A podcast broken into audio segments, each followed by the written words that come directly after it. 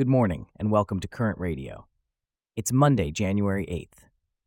Today, we're diving into nature's hidden treasures as new algae species are rewriting scientists' understanding of reef systems. And we're looking at how data sonification is improving earth science communication and accessibility.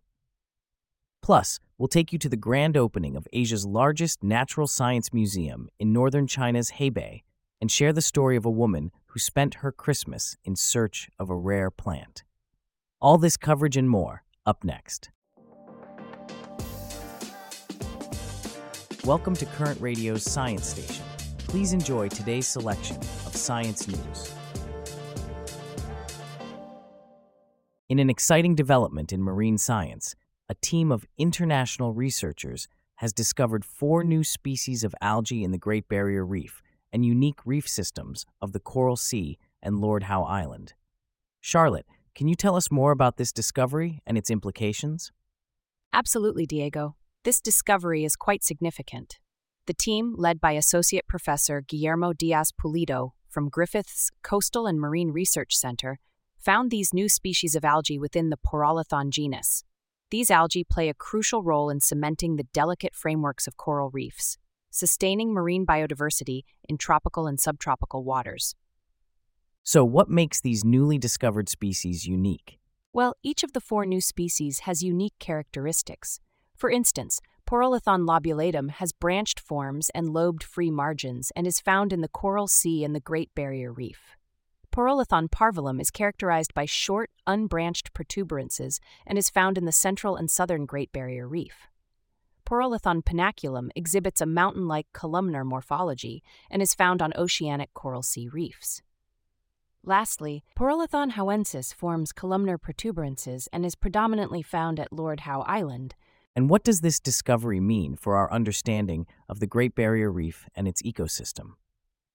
This discovery challenges previous taxonomical assumptions and gives us a greater understanding of the ecological role of these algae in the coral reef ecosystem.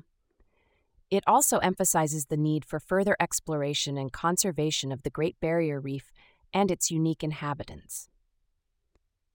Porolithon species are very sensitive to the impacts of ocean acidification and warming, so recognizing and documenting this diversity is crucial given the potential risks of losing this diversity to climate change.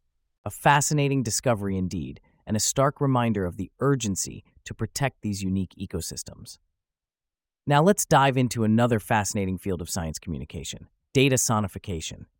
This technique uses non speech audio to convey complex data patterns, potentially revealing unrecognized patterns in large datasets. Charlotte, can you explain more about how this works? Certainly, Diego. Data sonification is a method of translating data into sound. This can be particularly useful for interpreting multidimensional Earth and environmental data streams. It's a way of overcoming visual and language barriers in science communication. For example, it can make complex data more accessible to those with visual impairments or those who might struggle with traditional data visualization techniques. That's fascinating. So, how exactly does this process work? How do scientists convert data into sound? Well, there are various ways to do it, but the basic idea is to map data points to sound parameters. For instance, the pitch of a note could represent the value of a data point, with higher pitches indicating higher values. The rhythm or tempo of the sound could represent the rate of change in the data. This way, patterns in the data can be heard rather than just seen. It's like turning data into a symphony. What are some of the applications of data sonification? There are many potential applications. For instance, in astronomy, sonification can be used to listen to the stars or to represent the movement of celestial bodies. In earth sciences, it can be used to represent geological phenomena like volcanic eruptions or plate tectonics. It can even be used to represent climate change data. The possibilities are vast. It's an intriguing approach to making complex data more accessible and understandable.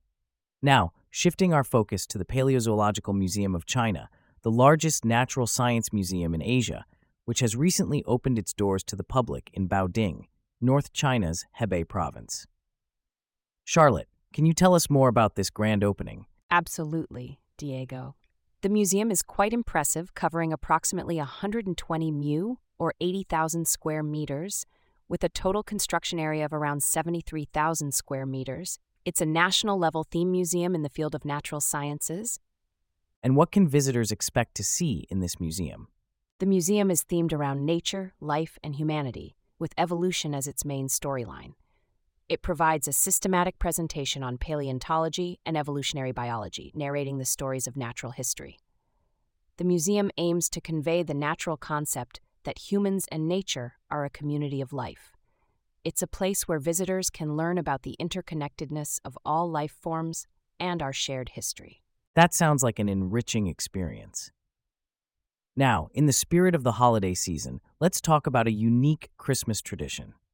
Rosemary Parslow, a natural history lover, spends her Christmases on the Scilly Islands in search of a tiny endangered fern.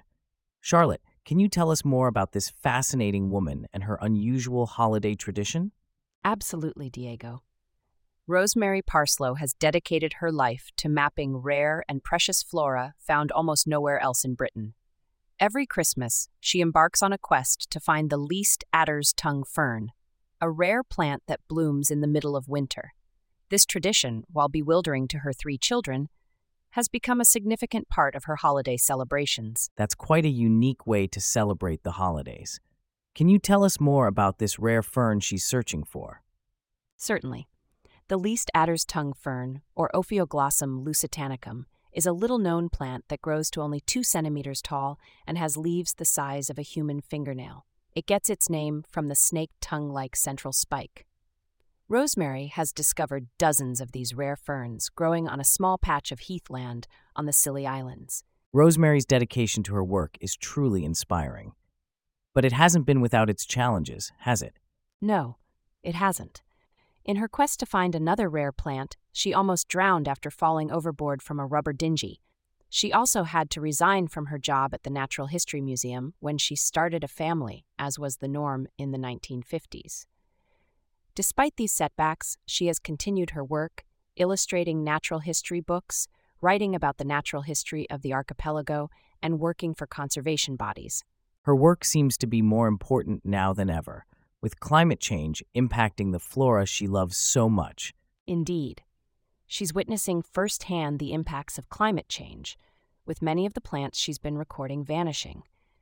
She's also seen new species, like the crystal jellies and salps, appearing due to the warming seas.